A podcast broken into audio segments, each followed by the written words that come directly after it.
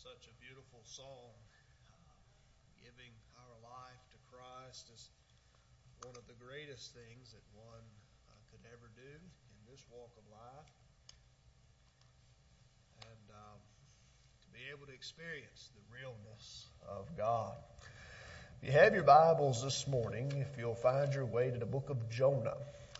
Jonah chapter 1, we'll begin a series of, of uh, messages um, that covers the book of Jonah. And so for the next few weeks, uh, this is where we'll be. Um, this is an important Old Testament uh, book. We know it's the story of a prophet by the name of Jonah who was called to preach, and, and uh, he was swallowed up by a great uh, fish. And it was used as a type of death and resurrection of Jesus Christ. And we know throughout the Gospels that Christ authenticated this story. Uh, this entire account was an actual, factual, historical event uh, that took place. For years, infidels and skeptics have mocked the Bible uh, for this account of a man being swallowed up by some great giant fish and, and living to tell this tale of this great happening in his life. Uh, they claim that it is an absolute impossibility. Now, if you were to define that word absolute, that would mean that there is no question that this is the way it is, that this is perhaps inscribed in stone, that this would not possibly be able to happen. I want to tell you of a story that goes a few years back. 1891. Now, nobody here remembers that year, right? Uh, we wasn't around. Uh, probably your grandparents wasn't around. But nonetheless, this is an actual, factual, historical, documented story from 1891. And it goes back to the coast of the Falkland Islands. There you will find a man who was on a whaling um, vessel, and he went by the name of James Bartlett. And this gentleman was out on this sea, and he fell overboard. And as he was bobbling out in the ocean, he was swallowed whole by a huge whale. Now, a day and a half later, the crew on his boat caught a large whale. And when they began the process of disemboweling this great fish, they saw movement within the, the uh, whale's stomach. And so they cut open the stomach, and guess who was found? James Bartlett. Now, his skin had been bleached white, and his hair was eaten off by the gastric juices of the whale, and he was unconscious, but he was still alive. He was revived and he told of this horrific uh, experience. What had happened to this whaler proves that what the Bible says happened to Jonah was indeed not only accurate, but very possible. And so that is to nullify anyone that ever had any doubts that this is not some actual historical event, that this is just a great story, as some skeptics would say. But it happened. An extremely fitting book for us to study in light of the world conditions in which we live today. I would dare say this morning that everyone here in this sanctuary, including this preacher, and those that may listen to this at some point online. At some point in our life, we either were or we are currently a Jonah. So I want to read chapter 1 this morning as we'll look at this and, and see maybe where we fit into this storyline and, and see what we can do um, or what God would have us to do this morning. Jonah chapter 1, beginning in verse number 1, it says, Now the word of the Lord came to Jonah, son of Amittai, saying, Go at once to Nineveh that great city and cry out against it, for their wickedness has come up before me. But Jonah sent out to flee to Tarshish from the presence of the Lord. He went down to Joppa and found a ship going to Tarshish, so he paid this fare and went on board to go with them to Tarshish away from the presence of the Lord. But the Lord hurled a great wind upon the sea, and such a mighty storm came upon the sea that the ship threatened to break up. And then the sailors were afraid, and each cried to his God. And they threw the cargo that was in the ship out into the sea to lighten it Uh, for them. And Jonah, meanwhile, had gone down into the hold of the ship and had lain down and was fast asleep. And the captain came and said to him, What are you doing sound asleep? Get up, call on your God, and perhaps the God will spare us a thought so that we do not perish. The sailors said, one to another. Come and let us cast lots so that we may know on whose account this calamity has come upon us. And so they cast lots, and the lot fell on Jonah. And they said to him, Tell us why this calamity has come upon us. What is your occupation? Where did you come from? What is your country? And of what people are you? I am a Hebrew, he replied. I worship the Lord, the God of heaven, who made the sea and the dry land. And then the men were even more afraid and said to him, What is it that you have done? For the men knew that he was fleeing from the presence of the Lord because he had told them so. Then they said to him, What shall we do to you that the sea may quiet down for us? For the sea was growing more and more tempestuous. And he said to them, Pick me up and throw me into the sea, that the sea will quiet down for you, for I know it is because of me that this great storm has come upon you. Nevertheless, the men rowed uh, hard to bring the ship back to land, but they could not, for the sea grew more and more stormy against them. Then they cried out to the Lord, Please, O Lord, we pray, do not let us perish on account of this man's life. Do not make us guilty of innocent blood, for you, O Lord, have done as it pleased you. So they picked Jonah up and threw him into the sea, and the sea ceased from its raging.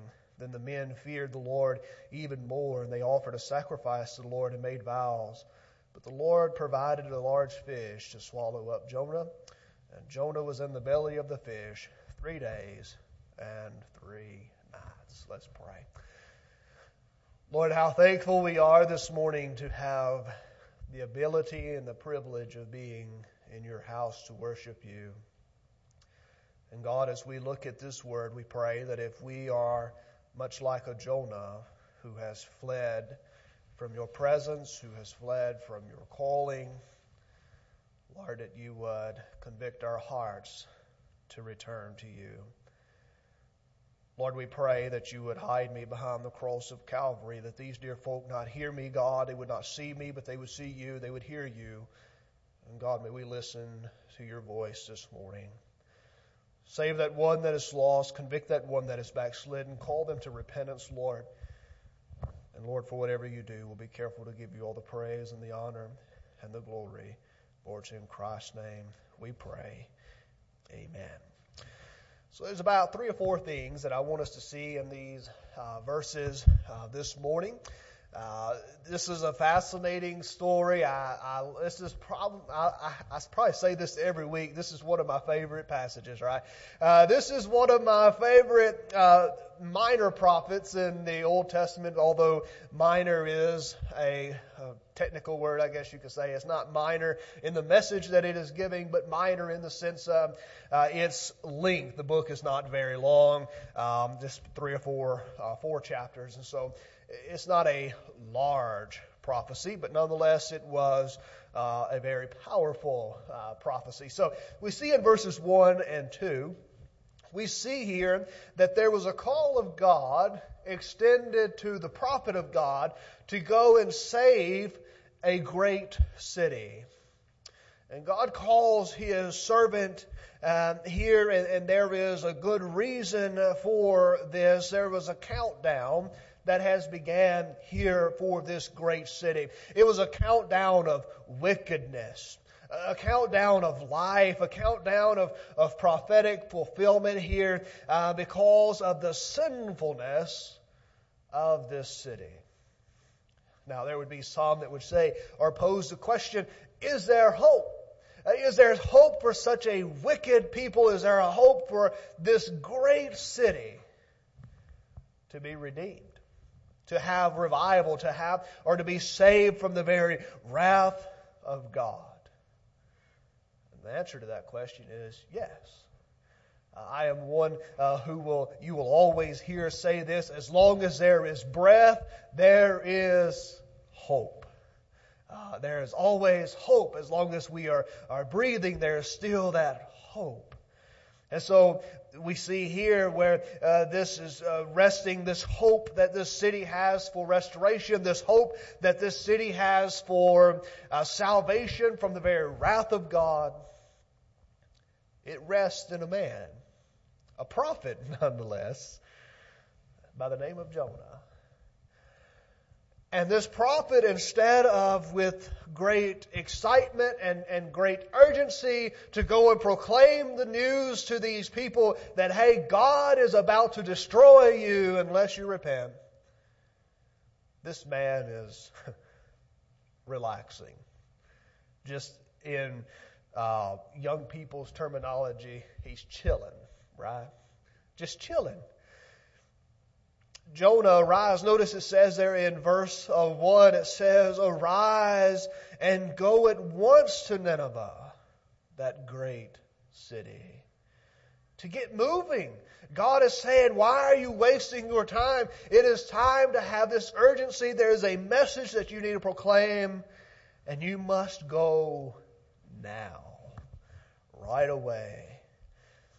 Jonah stands for the sleeping church in this crucial hour. We as a church, I say we, uh, Christian church as a whole, has been uh, so stagnant over the last several years, and we have seemed to, to have fallen by our calling, and we are much like Jonah, we are chilling and we're just a doormat and we just allow whoever to walk all over us. We don't care. We, we don't want to say nothing for fear of, of, uh, of uh, offending someone. They may never come back. They, they may get mad. We, we need to um, vote the preacher out or whatever the case may be. I, rem- I called one time a, a preacher was we, I was at a preaching conference and and uh, he had made the, he had made the comment he had preached a very stern message and he said it was a very moving sermon not moving in the sense of the spirit moving but a moving in the sense that he had to pack his bags and leave. A very moving uh, sermon indeed I get the feeling that Jonah probably had that same kind of message. That if he were to go and proclaim, hey, people of Nineveh, unless you repent, God is about to do some great, horrific things and destroy you. But what does he do? He's just relaxing. A critical hour, a crucial hour and he's chilling. Nineveh stands for the lost world, tottering on the brink of, of doom and destruction. Is that not society today? Right there at the edge of tipping, right there on the edge of, of uh, destruction and knowing that, uh, that God could come at any time. Verse number three, we see the condition the condition of Jonah's heart. Notice in verse 3 that it says that he went to, uh, Jonah set up out to flee to Tarshish, the opposite direction. Rebellious and disobedient. Go to Nineveh, but instead he went to Joppa. Told to go east, but instead he went west. Do you know a point of departing from God's will? The downward trail of backsliding is so, it, it, it's always uh, so that, that either it's the higher ground or it's the downward bound kind of thing. This was what the problem with Jonah had his condition of his heart here. He was rebellious. He was disobedient. He, he, he didn't uh, want to do what God had called him to do. And so he began this downward spiral that would soon catch up with him. God had more trouble getting his servant going and preaching this urgent message than he did getting all of Nineveh to repent. Is that not sad? That God had more trouble with his own prophet than he did for the people to repent. The condition of Jonah's heart. Thirdly, verses 4 through verse 16, the chastening of Jonah. There is nothing that you and I can do um, that doesn't warrant, I should say, chastening at times. When we was growing up as children, um, we did something wrong. What happened? Mom and dad would chasten us, right? Uh, we would, uh, I, I would dare say, and again, this may be offensive, but I would dare say we need to bring that back into society uh, today. But that's another sermon for another day. All right. Uh, spare the rod and uh, hate your child. And uh, we certainly see that today. I, I was in Walmart. I, I don't want to chase rabbits too much this morning, but I will say this. I was in Walmart the other day, and, and of course, you know, students are getting back and back to school and all this kind of stuff's going on. And, and this child, I don't know, maybe six, five, six years old, was acting out, all right? And I'm talking just at the top of his little lungs that he could possibly yell. He was yelling. You could literally hear him all over the store, could probably hear him outside. But nonetheless, I was going down the aisle. and I was like, just keep, keep, keep focused. Don't say nothing. Just keep going, you know, because I was like, you know, he was just two aisles down. I really wanted to just, you know, uh, but then I got to thinking, I was like, you know, if I did that growing up, I would be picking myself up off the floor. Um, because that's how we were raised. You don't do that. You don't act up in public and you don't act out in church. You don't do that. That's the society that we have. The Lord chastened Jonah as well. This was a prophet of God. This was his child. And so when we disobey, we can expect um, uh, the, uh, the, the, the consequences of doing so. The storm that we see here that starts to rage, how God is pursuing Jonah. And then we find where Jonah, in his sinful state here, knowing he's running from God on a ship full of sinners, idol worshippers, goes down into the bowels of the ship, makes himself a bed, and goes to sleep recurring thing with Jonah, right? Just resting, chilling, right? This is what he does. The storm, so the storm begins to rage here. Jonah falls asleep in the storm. There's always purpose in the trials that we face in life. These sailors here, they had a reaction. They began to, to call upon their gods, their false gods. Isn't it interesting? Side note here, if you want to make notes how that God used this situation, even though it brought torment to Jonah, but God turned this situation around and delivered idol worshippers in the midst of it. So we find here where these idol worshippers are, are praying to their God, show us, you know, why is it that the storm is raging? The Bible says that the ship was, was certain to be broken or to, to be uh, sunk. And so they are in fear for their life, and Jonah is sleeping. Not a care in this world, running from God.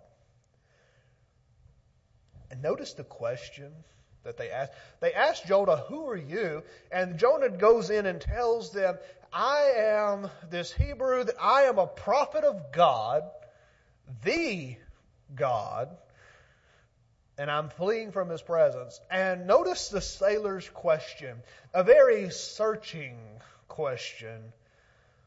Why hast thou done this? Why hast thou done this? How can a running, disobedient man say that he is God's man from God's country? He can't. Our disobedience and sin clouds our testimony and it causes our lips to be silent. And so Jonah had nothing else really to say as to why he was doing this. Share a piece of my testimony here. I was dubbed a modern day Jonah several years ago. I was pastoring a church that I think I've shared this with maybe a couple of you. I was pastoring a church that had was borderline closing their doors um, when they called me as their pastor. Uh, went there, stayed there seven and a half years as their pastor, and uh, the day that I resigned, uh, we had 75 in the church and uh, the church is still thriving today. They just they finally finished the building that they was building, and uh, nonetheless, I say that seven and a half years I pastored that church, and I just on a whim, um, without seeking counsel of God, uh, decided that I didn't want to pastor no more. Didn't want to do it. And so I had resigned. I gave notice. I, I, called my deacons in. We had a talk. I said, you know, I, I'm kind of I'm done with this pastoring thing. I don't feel that this is is my calling in life. I, I don't want to do it no more. And I said, here's my resignation. I'll finish out the term. And I left. And I moved all the way. now, this is Mississippi that I was in at the time. Moved all the way to Cincinnati, Ohio. Cincinnati. Now, a southern boy moving to Cincinnati is not the ideal of things to do, all right? But nonetheless, I did it. Wintertime on top of that, all right? Uh, I had just been released out of the hospital, had a blockage and infection in my right lung that nearly uh, cost me my life. Uh, I was hooked on the ventilator as they was trying to get that fixed up. And anyway, had just been released from the hospital. Made my way to Cincinnati, Ohio. Storm, uh, snowstorm came in uh, that year, and of course, you know me and my Jonah state was chill. You know, this is this is life. You know, I don't have to pastor no more. I'm not having to preach no more. I'm not having to worry about this no more. Three months into that, it was Christmas Eve, 2015. I had a penthouse apartment downtown Cincinnati, Ohio. And I looked across the window and I saw the skyline of Cincinnati, Ohio. Beautiful skyline, right? Beautiful city. And a song came into my heart I didn't know the words to all of it. I just knew one phrase I've never been this homesick before. So I went to the piano and I played that, tears flowing from my eyes, just, just crying out to God. And I called up a church that I had been pastor. I had pastored the what I called the big church, and then it had a smaller church um, it, we, it was almost like the Methodist, right? Except we were Baptist. Um, but I had two churches. I had one at 9 o'clock and one at 11. And I called the one, the little small church. Called them up, said, hey, you know, I'm going to be in town this weekend, and I'm going to drop by and see y'all. And they said, oh, good, because we still don't have a pastor, and you can just come right on back. Went back and pastored that church for another four. The same God that was in Mississippi was the same God in Cincinnati, Ohio. The same God that was in Joppa is the same God that was in Nineveh. God chastens his children. Why have you done this?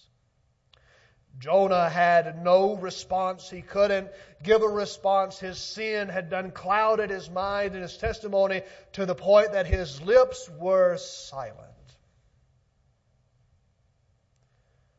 And then we find in verses 11 through verse 17 how Jonah got in deep water. Literally, right? Got in some deep water, the catching of Jonah. These these idol worshippers said, Hey, let's cast lots. It fell on to Jonah. Why have you done this? Let's cast him overboard. Verse 11 What shall we do to you that the sea may be quiet for us? Throw me overboard, he says. They tried to save the ship. Notice that in verse 13. They didn't want to throw Jonah over. They wanted to give him that break, you know, well, he messed up. Let's give him another chance. Let's try to row this boat to, to shore. Maybe once we get to shore, everything will be okay. But notice the Bible says the storm got worse. And they cried out. Heathens cried out to God. Do not let us perish on the account of this man. Verse 16. Then the men feared the Lord even more, and they offered a sacrifice.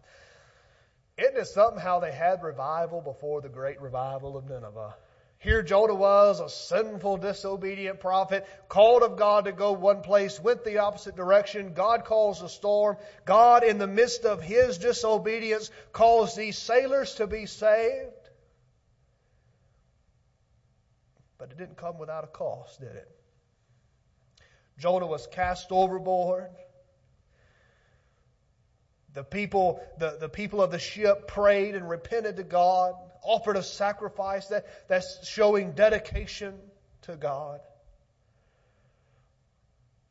Verse 17 The Lord provided a large fish to swallow up Jonah, and he was in the belly of the fish for three days and three nights. Can you imagine? And we'll look at this in chapter 2 next week. But can you imagine what Jonah must have been thinking? If you ever fished, I used to fish, and I remember the smell of fish. it's a smell that's very distinct, right? Uh, especially if you're out in uh, on the lake and you got a bunch of fish, and those fish maybe are dying, you know. Can you imagine for three days being in the belly of an animal that eats fish and seaweed and all that other yummy stuff, right? Three days, three nights. God would go to any length to get Jonah right because he had a job for him to do. Whatever it cost, God was going to do it. Whatever it takes to get his attention, God's going to do it. Can I say to you this morning, those that may be listening, those here this morning, God will go to any length to get you where you need to be. It may be sickness, it may be famine, it may be death, but he will do what he's got to do. The countdown continues. What is the condition of your heart this morning? Are you where you need to be? Jonah was brought to the very place of prayer. What must God bring into your life to bring Himself and His will to your knowledge and for you to surrender to that. If you need to do that this morning, as we'll extend a hymn of invitation, this is your opportunity to come and do whatever it is that you need to do with God. Maybe it's simply to pray for someone else. Maybe you have that, that lost loved one, that lost friend, and you know they're running from God. This is your opportunity pray for them. Maybe you are not where you need to be with God. This is your opportunity as well. Will you come?